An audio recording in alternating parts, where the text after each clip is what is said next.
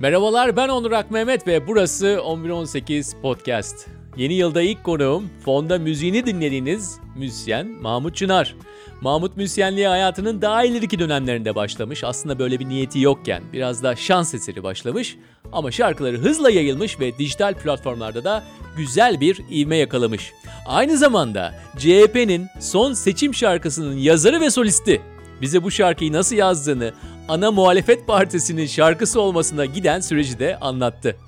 Evet, Mahmut şimdilerde sadece müzisyen olarak anılmak istese de geçmişte farklı işler de yaptı. 2007'den 2016'ya kadar barış bildirgesini imzalaması sebebiyle işinden ayrılana kadar Bahçeşehir Üniversitesi İletişim Fakültesi'nde araştırma görevlisi olarak çalıştı. Bu dönemde temel gazetecilik alanlarının yanı sıra medya tarihi, medya ve milliyetçilik, medyada ayrımcılık ve nefret söylemi gibi konulara da eğildi ve bu konularda yayınlanmış birçok yazısı var. Eğitimine ise Ankara Gazi Üniversitesi'nde felsefe bölümünde başlıyor. Birazdan söyleşide dinleyeceğiniz gibi eğitiminin son senesinde de okulu bırakıyor. Güzel bir hikaye. Bir yıllık bir inzivanın ardından geri dönüyor ve Eskişehir Anadolu Üniversitesi'nde basın yayını okuyor bu sefer ve okulu birincilikle bitiriyor.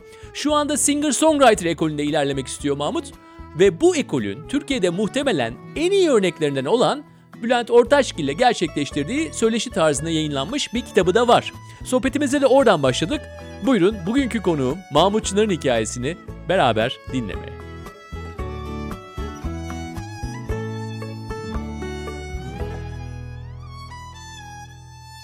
Bülent Ortaçgil üzerine bir kitap yaptın. Hı hı. Ee, bu kitapta sen var mısın? Çok varım. Çok varım. Ee, keşke getirseydim sana bir şey hediye olarak bir kitap. Onun başında anlatıyorum aslında uzun uzun. Yine anlatayım çünkü sevdiğim bir hikaye o. Ben Bülent abiyle tanıştım. Ve e, aklımda böyle bir nehir söyleşi yapmak var onunla. Ee, biraz şey, e, önce biraz huysuzluk yaptı Bülent abi. E, huysuz olarak biliniyor zaten. Aslında çok değil ama evet yani bir huysuz tarafı da var. Ee, özellikle tanımadığı insanlara karşı. Tanıştıktan sonra çok inanılmaz candan, inanılmaz samimi, çok kalbi bir adam yani. Ve çok kalender bir adam. Samimi ne, ne derler? Ee, mütevazi bir adam. Ee, ama ilk seferde tabii ki böyle bir şüpheyle yaklaştı. Çünkü beni tanımıyor, ne olacağını bilmiyor. Böyle bir şeye ne gerek var dedi falan. Ben orada ona meşhur bir kendisinde hala işte sağda solda söyleşilerde televizyon programlarında falan anlattığı bir hikaye var yani. Ona öyle bir rest çektim. Bülent Bey bu sizinle ilgili değil, bu kitap benimle ilgili. Ben bu kitabı yapacağım dedim. İsterseniz sizle konuşarak yapalım, isterseniz konuşmadan yapalım dedim. O böyle bir onu şey yaptı, heyecanlandırdı. Çok varım abi, şu açıdan da çok varım. Ee, yani sadece orada bir insanın hikayesini anlatmak gibi bir derdim yoktu. Orada onu merakla dinlemiş, ilgilenmiş, e, onun müziğini anlamaya çalışmış bir başka insanla muhabbetini ortaya koymaya çalıştım aslında. E, Bülent abinin de bu tavır çok hoşuna gitti. Yani bir monologtan ziyade kimi zaman şöyle şeyler var kitapta mesela ben üç paragraf boyunca konuşmuşum tamam mı? Yani üç paragraf uzunluğunda olabilecek şekilde konuşmuşum. E, ne bileyim iki cümleyle cevap vermiş yani aslında ben konuşuyorum. E, kimi zaman da ona alanı bırakıyorum. E, o uzun uzun konuşuyor falan. Dolayısıyla o bir diyalog kitabı bir e, müzik ve hayat üzerine bir ve kavramlar, olgular, hisler üzerine bir karşılıklı sohbet kitabı. O açıdan evet ben çok varım yani o kitapta. Peki bu noktada sana bir soru sorayım. Şimdi singer songwriter diyoruz. Tabii bu e, bir anlamda da kişinin kendini şarkılarına getirmesi, kendinden bir parçayı oraya vermesi anlamında da geliyor. Çoğu zaman. Çoğu zaman. Sen tabii şu anda yaşadığımız Türkiye dahilinde e, muhalif kanat mı diyelim, muhalif kanaat mı diyelim artık neyse onun içerisinde söyleyebiliriz. Yani belli bir görüşümüz var, evet. belli bir anlayışımız var. Evet. Neden bunları müziğine getirmiyorsun? Niye o protest tarafın müzikte değil? Güzel soru. Bunu ben de düşünüyorum. Bunu bana, bana daha önce de sordular. Bir kere abi e, henüz ya şöyle anlatayım sana. Ben müziği her şey için araç olarak kullanabilecek yetkinlikte bulmuyorum kendimi. Birincisi bu. Ee, ikincisi müziğe yani iki sene önce aslında şarkı yapmaya başlamamın sebebi tam olarak belli bir duygusal durumu ifade etme ihtiyacıydı.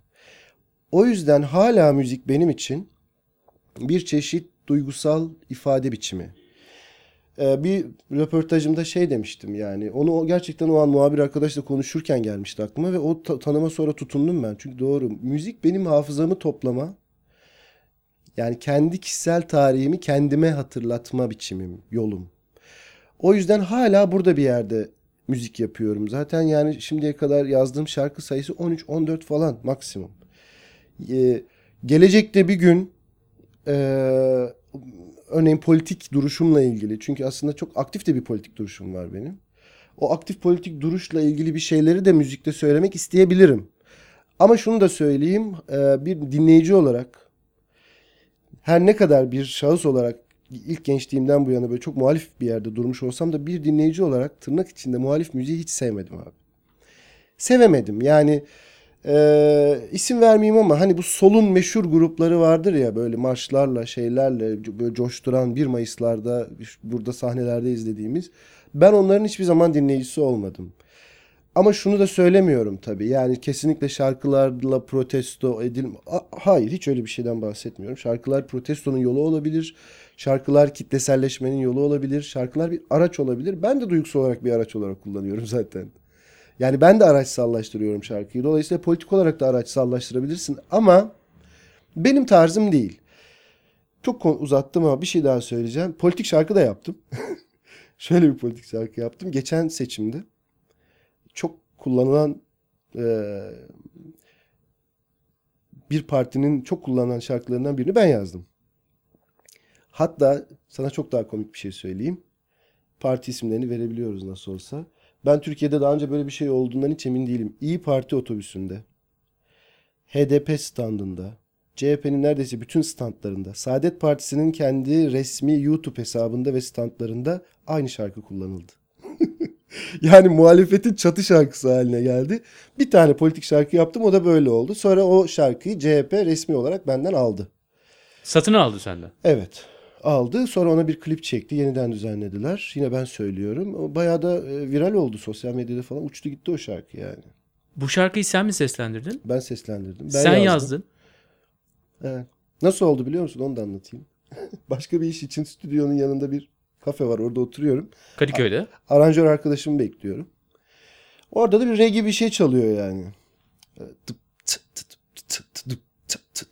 Ben de elimde telefon Twitter'a bakıyorum. Bu şey meseleleri var işte. B- tamam, sıkıldık, bıktık. Beş dakikada geldi abi. Beş dakikada böyle ben bir anda bıktık. Yüzümüze bakıp da sırıtma. Yeter artık ruhumuzu kurutma. Yorma. Daha fazla falan diye şarkıyı yazdım. Geldi Hüseyin, aranjör arkadaşım. Abi hemen dedim stüdyoya giriyoruz yanındayız zaten. Ne oldu ya falan dedim gel. Acayip bir şey geldi yani. O gün de şöyle bir tweet atmışım. Arkadaşlar sanırım seçim şarkısı yazdım diye. Hakikaten seçim şarkısı oldu. Bir de biraz önce anlattığım o mevzu çok komikti. Yani işte İyi Parti paylaşıyor. Standlarda bangır bangır çalıyor. CHP çalıyor. HDP çalıyor. Saadet çalıyor. Şimdi Bu arada bir... hiçbiri izin almamıştı onu da söyleyeyim yani. Hepsi izinsiz kullandılar şarkıyı. Ee, sonra en son CHP e, sevgili Sera Kadıgil milletvekili beni aradı. E, benden izinli olarak şarkıyı aldı. Şimdi bunu konuşalım o zaman. Yani sen Kadıköy'de o kafede Twitter'a bakarken Twitter'a bakmanın da bir şekilde e, üretken bir hale gelmesi hoşuma da gitmedi değil. E, stüdyoya girdiniz, bu şarkıyı yaptınız. Arasını toparladım. Arada ne oldu ki bunlar duydu şarkının? Şey Şöyle şey oldu abi. Biz e, hemen orada demoyu kaydettik. Benim e, çok sevdiğim, yakın benim çok iyi müzisyen olan bir arkadaşım var. Şarkıcı olan e, Gözde Öney. Gözde geldi gecenin bir saatinde. O da vokal yaptı arkada. Sonra ben de vokal yaptım. E, Hüseyin aranjör arkadaş da vokal yaptı falan. Böyle bir demoyu yaptık biz. Aa çok da yükseldik yani. Vay be harika bir şey oldu bu diye. Bir gecede. Ya 20 dakikada, 30 dakikada. Yani. Sonra çıktık elimizde o kayıtla. Sonra bir arkadaş ona klip yaptı. Yani yazılardan e, oluşan bir e, klip yaptı. Sonra bir anonim YouTube hesabında da paylaşıldı bu. Oradan sonra e, olanlar oldu yani. O, o çok hızlı bir şekilde. Ya şöyle şeyler gördüm. Şimdi e, Bozburun'da oturuyorum bir yerde. Benim şarkım çalıyor tamam mı? Herkes birbirine bunu gönderiyor. Bir araba geçiyor. Arabanın camı açık bangır bangır bu şarkı çalıyor. Orada çok komik bir şey söyledim. Hatta Bülent abiyle oturuyoruz. Bülent abi Bozburun'da e, ona gelmiş WhatsApp gruplarından birkaç kez bu şarkı. Gördün mü falan. Abi dedim onu ben söylüyorum. Ulan dedi tahmin ettim biliyor musun dedi. Sesini de benzettim ama sana konduramadım dedi. o kadar politik ve net bir şarkı ki. Sana konduramadım dedi. Ee, ya güzeldi. Orada neyi anlattım biliyor musun? Şimdi benim başımda birazcık her zaman olduğu gibi işte e, belada devletle yani belada derken işte üzerimde dava var bilmem ne var sakin olmaya çalışıyorum. Dolayısıyla ismimi vermedim. Hani ne olur ne olmaz şarkıda bir şey yok ama isim verilmiyor bir şey yapılmıyor. Yine de dedik yani bir de anonim dolaşsın e, şey olsun. Ee, insanlar sahiplenebilsin. Hani bir kişinin şarkısıymış gibi olmasın. Ee, şey miydi ya filmin adı? Wag the Dog mıydı? Bu Dustin Hoffman'la Robert De Niro'nun oynadığı. Hani Dustin Hoffman bir yapımcıdır. Ve ona bir e, Arnavutluk'ta sahte bir savaş çıkartırlar. Ve sonunda şöyle der. Hayatımın en güzel işi, en başarılı işi ama kimse benim yaptığımı bilmeyecek. o şarkıda onu hissettim. Abi herkes dinliyor. Herkes dinliyor. Her yerde çalıyor fakat benim diyemiyorum yani. Bu benim diyemiyorum. Bir tek böyle tanıdıklara ya bak bu dinliyorsun da bu benim falan diyorum. Nitekim iyi ki dememişim. O filmin sonunda da o adamı ortadan kaldırırlar böyle bir şey talepte bulunduğu için. Hayır ben çıkıp söyleyeceğim bu filmi ben yaptım diye dediği için. Öldürürler adamcağızı biliyorsun. Ee, Mahmut ama korkunun ecele faydası yok yani onun için. Yok seçim bitti ve zaten büyük bir yenilgiyle ayrıldığımız için rahat rahat konuşuyorum artık. Her kanalda ille de sen olma. Yalan dolan haberler yayında. Atma daha fazla. Artık anla. O hainmiş bu hainmiş konuşma Pazarladın her şeyi kuruşla Satma daha fazla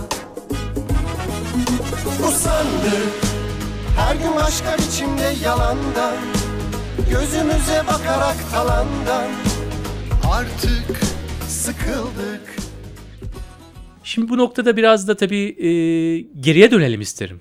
Buyur. Yani Tatvan'da doğdun ve büyüdün.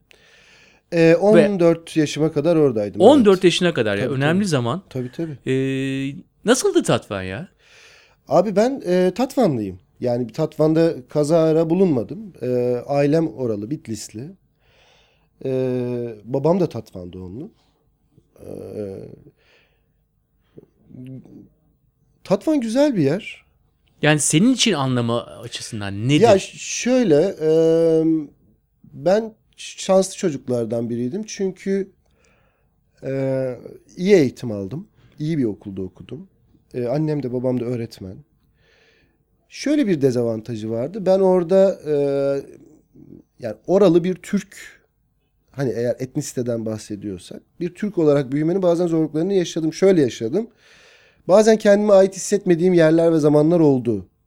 Yani e, her ne kadar kültürün neredeyse oranın kültürünün aynısı da olsa işte mesela o dille ilgili sorunlar yaşadım. Aslında yani Kürtçeyi öğrenerek başladım hayata ama sonra bir şekilde unutturuldum.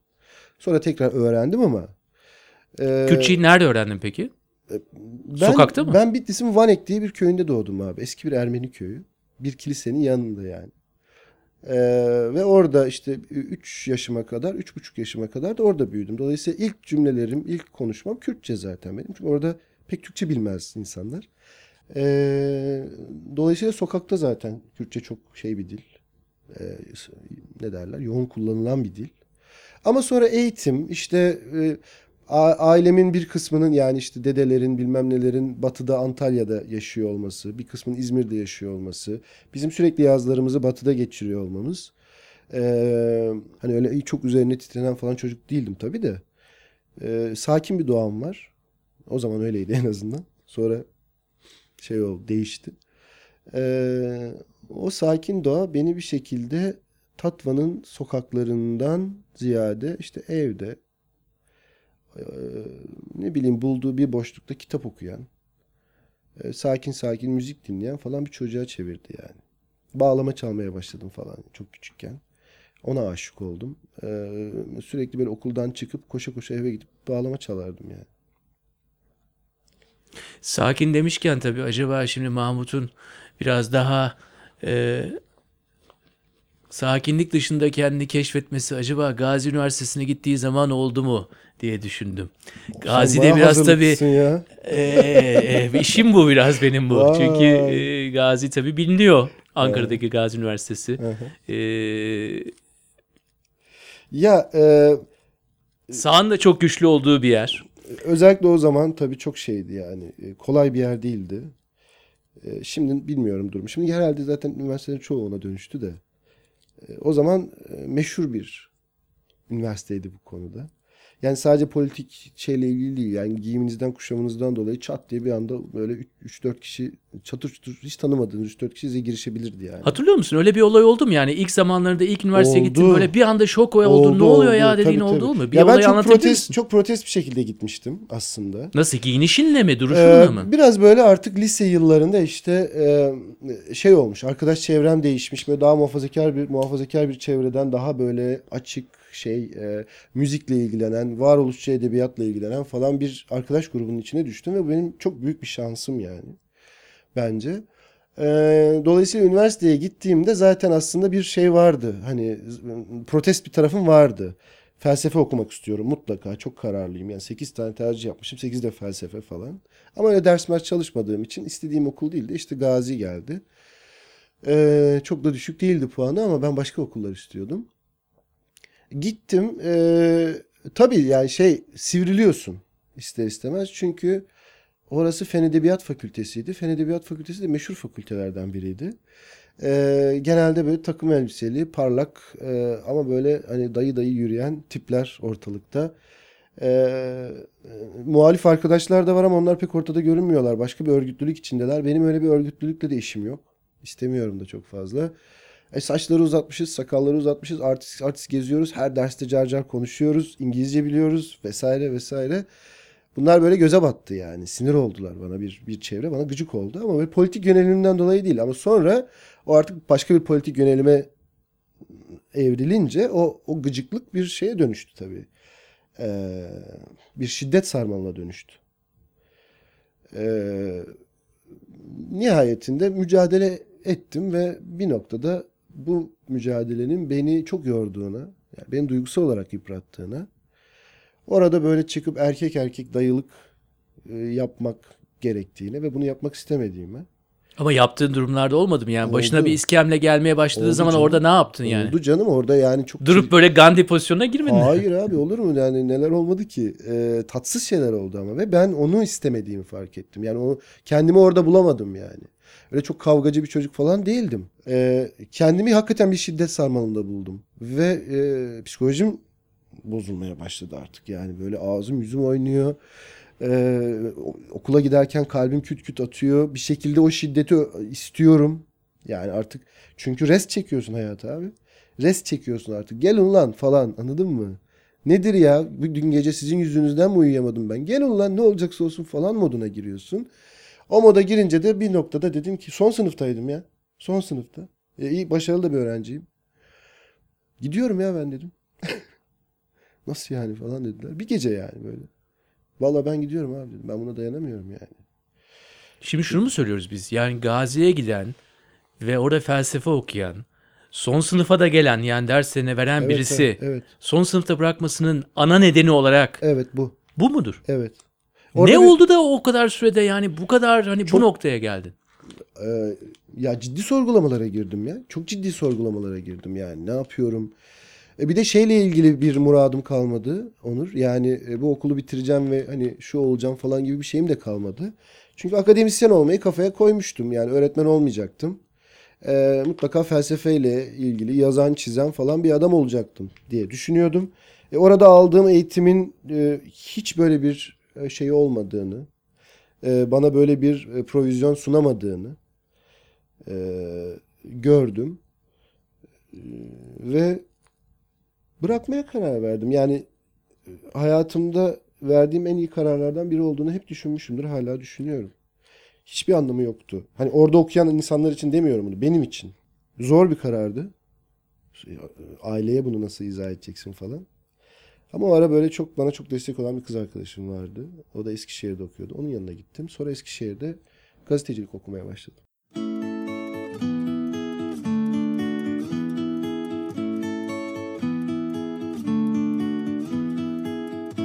Satır satır çözülecek inan Senden bana uzuyorken zaman Durma o yerde bana gel gizlice Göreceksin.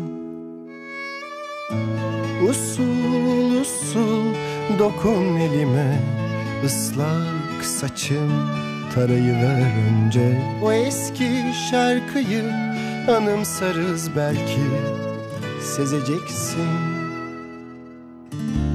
Önümüzde maceralar Ardımızda facialar İstersek çözümü var lakin Bir gece sussun sorular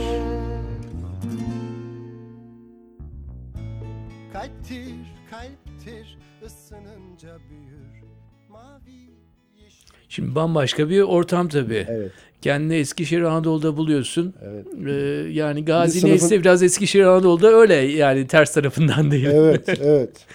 Ya çok rahat başka bir yere gidiyorsun. Yani e,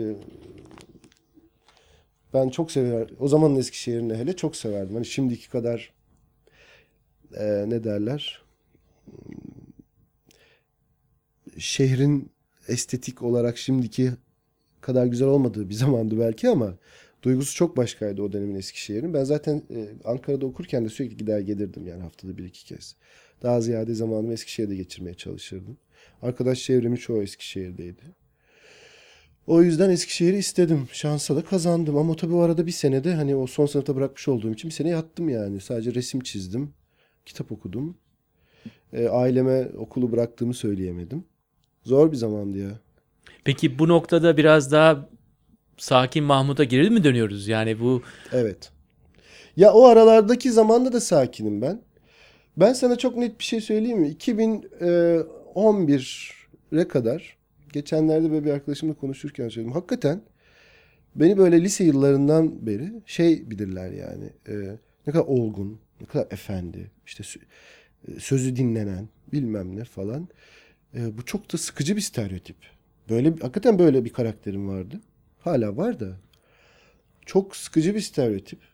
Ee, ne bileyim iş verirsin hemen yapar bitir. İyi evlat, işte iyi eş, iyi bilmem ne falan.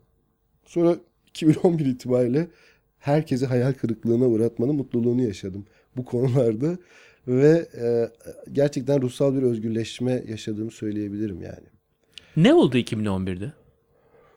Aşık oldum. Peki normalde aşık olmak illa o tarafa bir gidiş olmaz yani şey bir anda e, bu güzel karakterin bir anda bozulması, değişmesine illa da bir e, koşul değildir. Ee, şöyle olmuş olabilir. Ee, o karakteri o kadar güzel bulmuyordum. Birincisi o. Gerçekten sıkılmıştım. Yoğun çalışıyordum. Ee, fazla sorumluluk üstleniyordum.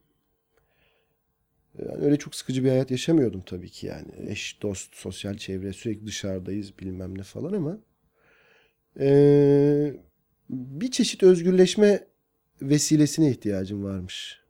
Anlatabiliyor muyum? Bir de ilk kez o, o ölçüde aşık oldum. Ee, o, kendimi kaptırdım, kaptırmak istedim o duyguya. Yani sadece aşkın güzel bir duygu olmasından kaynaklanmıyor bu. Gerçekten benim de yani ruhumla, geçmişimle, bedenimle ona ihtiyacım varmış. Ki e, beni o iki evrede de tanıyan insanların birçoğu bu yeni evreyi daha çok sever. Yani hala sorumluluk sahibi bir insanım mesela öyle söyleyeyim. Yani hala işte iş verildiğinde yaparım ya da bir sorumluluk aldığımda, bir iş aldığımda onu bitiririm. En iyi şekilde ki hayatımın en verimli dönemine de girmiş oldum. Bakma yani öncesinde daha çok çalışıyorduk gibiydim ama mesela üretkenlik anlamında da işte kitapların çıkması, e, sosyal projelerde yer almak, dünyayı gezdim. Gerçekten iş şanslı bir işim vardı. Dünyayı gezdim. Uluslararası projelerde yer aldım. Avrupa Konseyi'nde çalıştım. Ya bunların hepsi 2011 sonrası süreçte oldu. Ee, yoğun bir üretim şeyine girdim. Ee, sürecine girdim. Ve e, motivasyonum da temelde değişmiş olmaktı. Ne kadar değişebilirse insan işte bakma yani. Hani iki tane farklı karakterden bahsetmiyorum. Ama bir çeşit e, duygusal, ruhsal e, özgürleşme yaşadığımı söyleyebilirim. Bu şimdi tabii bizim için, e, dinleyiciler için çok da tanıdık bir şey. Yani çünkü birçoğumuz bu iyi çocuk psikolojisinden geçiyoruz ve bu e, hani içeriden gelse de aynı zamanda dışarıdan desteklenen bir şey oluyor. E, böyle bir noktada da e, güzel bir şey söyledin. Yani üretim olarak 2011 sonrası benim için daha üretken bir dönem dedin Tabii, ki tabii. daha öncesinde de çok çalışıyordum. Ama biraz daha kendine daha yakın aktivitelerin içerisinde kendini bulabiliyorsun. Peki yaramazlığın ortaya çıkıyor mu? Devletle de e, başın derde girmeye başlıyor mu? Birilerinin canını sıkmaya başlıyor musun 2011 sonrası? O benimle ilgili değil. O ülkenin geldiği durumla ilgili. Yani sen kendin gibi olmaya başladığın zaman bir Evet. şekilde Hayır gerçekten. bir şekilde bir şey buluyor seni demek Abi ki. işte 2013'te gezi oldu mesela. Yani hangimiz kayıtsız kalabildik ki? Yani bizle ilgili değildi. Yani hepimizle ilgiliydi de. Benim e, dur bak bir de şuraya gireyim falan diyecek bir durumum yoktu yani. O zaten seni alıp içine çeken bir durumdu. E, e, daha fazla muhalefet etmek gerekti. E, bir reaksiyon olarak. Yani oturduğu yerde insanlar bir anda böyle hop bir hadi muhalefet odağına dönüşelim falan demedi yani. Bir baskı e, hissetmeye başladıkça, o baskı arttıkça muhalefet etme ihtiyacı da doğdu. Yaramazlık değil bir şey yapmadım yani. İşte bir barış bildirisi imzaladım diye işimden oldum. Geçenlerde de onunla ilgili ceza aldım. Dünyanın en sakin, en hakikaten barışçıl metinlerinden biri yani. Hiçbir e, ceza hukukunda, kanununda e, dünyanın herhangi bir yerinde ceza veremeyeceğim bir metin. Yani o kadar bana sorar. Ben hatta biraz da hafif bulmuştum metni. Hayat yani ben yapmadım işte. Ben onu imzaladım. İmzaladığım için işimden, işimden oldum. Ondan sonra da geçen hafta da işte yargılandım. Üçüncü duruşmam oldu. E, herkese verilen ceza bana da verildi yani ertelemeli olarak. Benim yaramazlığım değil. Başkalarının yaramazlığı. yani bizim yaramazlığımız değil bu. Biz sakin sakin barış istedik yani. Ortada bir yaramazlık vardı.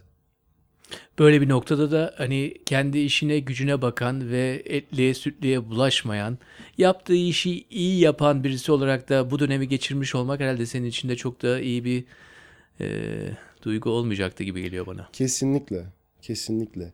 Yani bu sürecin içinde olmasaydım kendimi çok suçlardım. Bunu 12 Eylül'ü yaşayan abilerimiz, ablalarımız çok anlatırlar. Yani e, şey suçluluğunu sonra çok hissettik. Ulan bize niye bir şey olmadı? Yani hani o kadar mı sessiz kaldık yani o kadar mı hiçbir şeye dokunmadık ki yüz binlerce insana dokunan bir müdahale sana dokunmuyor. E, Nazım'ın şeyi gibi işte. E, Biraz Benerci kendini niçin öldürdü hikayesi gibi. Yani o suçluluk duygusuyla başa çıkamazdım. E, ama zaten yerimde de durmazdım diye tahmin ediyorum. Yaramaz çocuk olduğum için değil. Yani hakikaten bir e, algım, e, bir dünya görüşüm, bir özgürlük arayışım var. Hem kendim için, hem çevrem için, hem de dünya için. Bütün varlıklar için. Bütün ezilmiş kimlikler için. Onun için yapabildiğim ufacık bir şeydi. Yani bir imza atıyorsun. Hiçbir şey değil aslında. Biz, ben bu kadar büyüyeceğini bilmiyorum. Kimse bilmiyordu bu kadar büyüyeceğini meselenin. Yani bizi kahramana çeviren biz değiliz. Karşı taraf. Gerçekten bizi kahra düşmana çevirdi. Ama düşmana çevirince bu tarafta da kahraman gibi dolaşır olduk yani. O barış akademisyeni falan. Tarihe geçtik ya. Böyle bir şey var mı? 2016'nın en çok konuşulan 1100 insanından biriyim ben. Ama sende de böyle hani bedel ödeme e, gerekliliği de görmüyorum. Yani biraz sanki o tür etiketlerden de biraz uzak Yok, bir adamsın Yok, yani. Evet. Çok doğru bir tespit bence. Güzel görmüşsün yani. Öyle öyle bir öyle dertlerim yok benim. Kategorik dertlerim yok yani.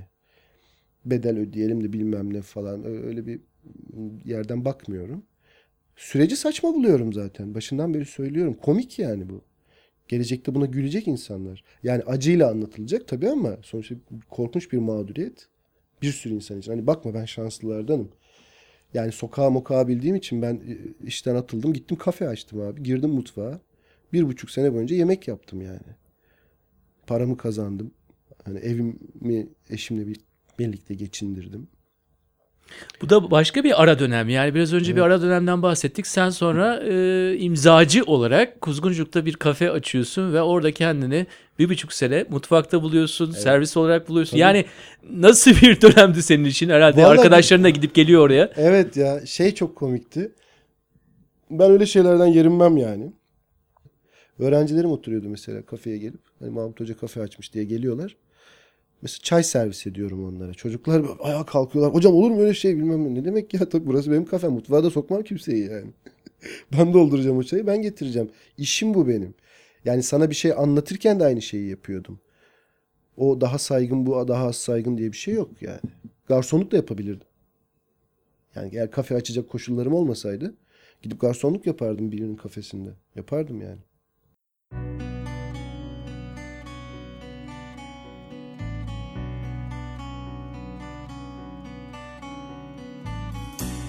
Güz geçer, üzülme güz geçer. Sevdaysa izi kalır yüzünde Aldırma.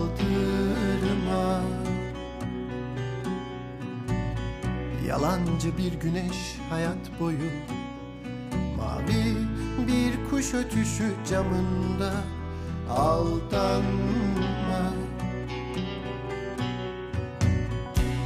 Güz geçer, üzülme güz geçer Sevdaysa izi kalır yüzünde Aldırma.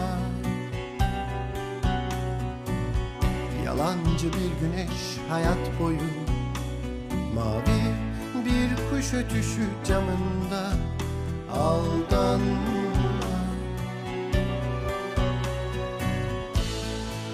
Bir rüya duyar, bir ses görürsün İçinde evin olmuş bir his bulursun Ne onun deli sözü, ne senin umudun. Dünya bundan ucuz, hayat senden büyük.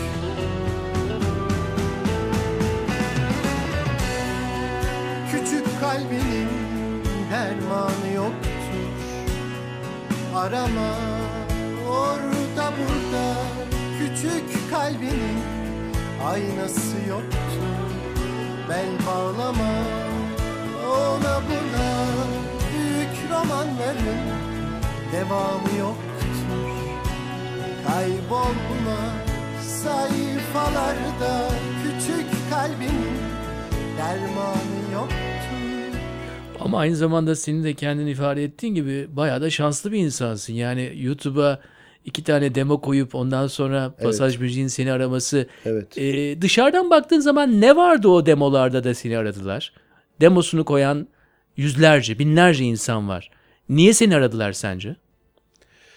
Bana söylenen şuydu. Sevgili Murat Doğan, Pasaj Müziğin sahibi. Patronum olur artık kendisi. Ee, ben bu şarkılarda e, istidat görüyorum. Bu şarkılarda gelecek görüyorum. Ee, yıllardır karşılaşmadığım yeni bir, yani eski bir şarkı yazarlığının yıllardır karşılaşmadığım yeni bir versiyonu bu dedi. Ee, böyle şarkılar yazar mısın dedi. Ben de bilmiyorum denerim dedim yani. Üç tane şarkım var dedim zaten. Ee, yazar mısın? Bir bakalım. Tamam. O zaman önce bunları tekrar kaydedelim. Edelim. Ettik.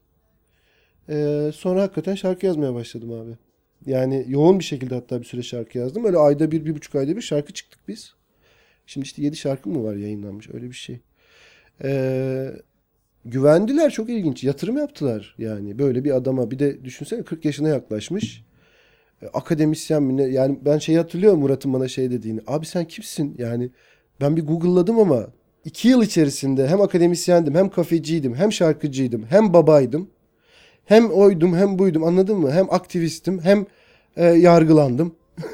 hem ceza aldım. Yani bence acık sakin olmam lazım. Şu, şu anda sakinim.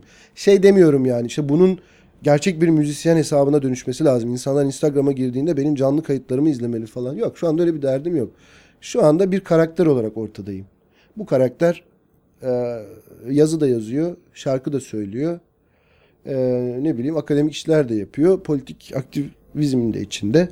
Ya aslında bu hikaye kendi içerisinde ilginç. Bütün insan hikayeleri gibi ilginç. E, böyle bir de kompakt ve kısa bir zamanda anlatınca şimdi bana da daha ilginç gelmeye başladı hakikaten. E, bu pazarlanabilir. Bunun da farkındayım. Yani burada ciddi bir PR malzemesi var. Ama tekrar aynı şeyi söylüyorum. Yani şu anda daha sakin ve daha organik bir e, hayatımın da aldığı yön itibariyle daha sakin ve daha organik bir e, e, haleti ruhiye içindeyim ve öyle ilerlemesini istiyorum şimdilik. E, ama bunların içerisinde yani mesela hakikaten artık bir müzisyen olarak yani mesela bizi şu anda dinliyor olan herkes beni bir müzisyen olarak hatırlasın lütfen. Bir müzisyen olarak e, artık müzikten daha iyi paralar kazanabildiğim, insanlarla buluşabildiğim, konserler çaldığım, oradan oraya dolaştığım bir evreye girmek niyetindeyim. Bunun için de adımlar atıyorum öyle söyleyeyim. Dolayısıyla bunu yapınca geri kalan her şey kendiliğinden geriye düşecek. Artık zamanımı bunun almasını istiyorum. Ee, şu anda yaptığım işler içerisinde en sevdiğim babalık dışında bu. Evet babalığın da öyle bir tarafı var gerçekten. Yani birçok e, yol önündeyken ve hepsinden gidebilecekken galiba babalık da baki olduğu için ve de pek değişmeyeceği için e, ondan dolayı da önündeki yollar arasında biraz daha indirgemeye geçiyor insan. Bunun nedeni mali olabilir, bunun nedeni enerji olabilir. Enerji tasarrufu da gerektiriyor tabii. E, bu noktada da galiba e, en çok sevdiğim şeylerden bir tanesi de o. Yani e, bizi değiştiren şeylerin de böyle dışarıdan gelmesi ama e, bizden gelmesi. Çocuktan daha bizden bir şey olamaz gerçekten. Evet evet. Bir de ben şeyim e, biraz yani e, çok e, bakmak istedim çocuğa. Yani öyle istedim bebeği ben. Öyle bir bebeğim olacaksa ona ben bakabilmeliyim. Çok e, hakikaten şanslıyım düşününce. Bak şimdi bir de bütün zamanımı ona ayırabileceğim bir başka yeni koşulun içine girdim. Çocuk doğduğundan beri bir mesaili işim yok. Evden çalışıyorum. E, ve e, annesi kadar zaman geçiriyorum onunla. Peki yani genelde konuklarıma sorduğum bir şey e, sana da sormadan geçemeyeceğim. Bu da yani böyle dönemlerde biz nasıl yaşayacağız? Böyle e, o, yani kontrolcü bir dönem, otorite üzerine kurulu bir dönem, otokratik bir rejim, Evet. rejim değişikliği ve bir şekilde birçok yönü olan insanlar, kafası biraz çalışan insanlar veya bir şekilde kendi içinde tutmayıp da bunu dışarıyla paylaşan insanlar da e, zor dönemler onlar için. E, iki yıl sürer, on yıl sürer, yirmi yıl sürer. Ne? Yani önemli olan şu bence. Dışarıda e, böyle bir şeyle karşı karşıyayken hayatımızı nasıl düzenleyeceğiz? Bizim için bunun anlamı ne? Yani daha seni daha dünyeviden biraz daha şeye de taşımak isterim yani bu soruyla. İlla bana bir manuel ver demiyorum şöyle yaşayalım diye ama sanki bir böyle ruhaniyete de bir geçiş mi var acaba orada ne bileyim. Yani ona ruha, ruhaniyet diyebiliriz. Evet uhrevi bir şeyden bahsetmiyorum ama. Benim gözlemlediğim şu oldu. E, bir kere insanlar daha mikro, daha küçük gruplar halinde yaşamaya başladı. E, daha fazla insan artık birbiriyle daha ya da en yakınlarıyla, o yakın mikro çevresiyle daha çok iletişim kurma ihtiyacı duyuyor. E, eskiden olduğu gibi hani yani Taksim'in işte bundan 5-6 yıl önceki halini düşün. Yani şuradan meydandan çıkıp tünele kadar yürüdüğünde 50 kişi görür. Belki 50 masaya oturabilirdin yani. Şimdi artık hep bir adrese gidiyorsun. Ee, zaten e, mekanların çoğu ortadan kalkmış durumda. O adrese gidip o insanları orada buluyorsun. Yani böyle daha geleneksel. Hani 1960'ların İstanbul'una döndü o anlamda. Özellikle entelijansiyanın şeyi, tutumu. Ben onu Kadıköy'de çok görüyorum. Gezi'den sonra malum yani hani Taksim boşaltılınca insanlar Kadıköy'e hücum etti. Kadıköy'de mesela şeyler var böyle küçük topluluklar var. Ve bu insanlar birbirleriyle çok yakın görüşüyor. Çok çok e, geçmişte yapmadıkları şeyleri birlikte yapıyorlar. E, ilginç bir şekilde şöyle bir e, olumlu etkisi var. Daha fazla birlikte iş üretiliyor artık. Çünkü bütün bu otoriter durum karşısında e, herhalde birbirimize sarılma ihtiyacı duyduk. Bir de şöyle bir his var. Biz çok azmışız aslında. Yani Gezi bize hani çokmuşuz gibi bir şey verdi ama zaten or o kadarmışız yani. Oradaki insanlar kadarmışız ki o da büyük kitleyle karşılaştırdığında e, bütün bu seçimler işte hayal kırıklıkları şunlar bunlar e, biz azız ya. Hani birbirimize tutunalım hissi yarattı. E, dediğim gibi uhrevi değil ama ruhani bir tarafı var bunun. İlişkiler belki birazcık daha samimileşti. İnsanlar birbirleri için daha fazla şey yapmaya başladı. Bundan 10 yıl önce böyle sadece politik bir kavram olan dayanışma bugün artık gündelik bir olgu haline geldi. E, her şeyde kullanıyoruz artık değil mi dayanışmayı yani. Hani programcılar birbirine dayanışabilir, müzisyenler birbirine dayanışabilir, kadınlar birbiriyle dayanışıyor. Ne bileyim işte çocuğu olan insanlar birbiriyle dayanışıyor falan. Ee, böyle olumlu etkileri var. Ya öyle bir noktaya geldik ki artık soru soramayacak ve dinler bir pozisyona geldim. Dinledikten sonra yeni soru da çıkmıyor. Bunun anlamı şudur yani dediklerini hazmetmeye çalışıyorum. Ee, iyi ki buradasın ya iyi ki yaptık bunu. Eyvallah. Ben çok memnun oldum. Ee, bilmeyenler yani göremiyor tabii dinleyiciler ama buranın ambiyansı falan da çok güzel. Mikrofonu unuttum mesela. ya oturduk Onur'la e, iki koltukta karşılıklı önümüzde elimizde kahvelerimiz, önümüzde sehpamız. Ayak ayak üstüne attık, muhabbet ettik. Büyük küllüklerimiz. Büyük küllüklerimiz var ama ondan bahsetmiyoruz. Yasak. Yasak. Sevgiler sana sağ olsun. Sağ olasın. Teşekkür ederim.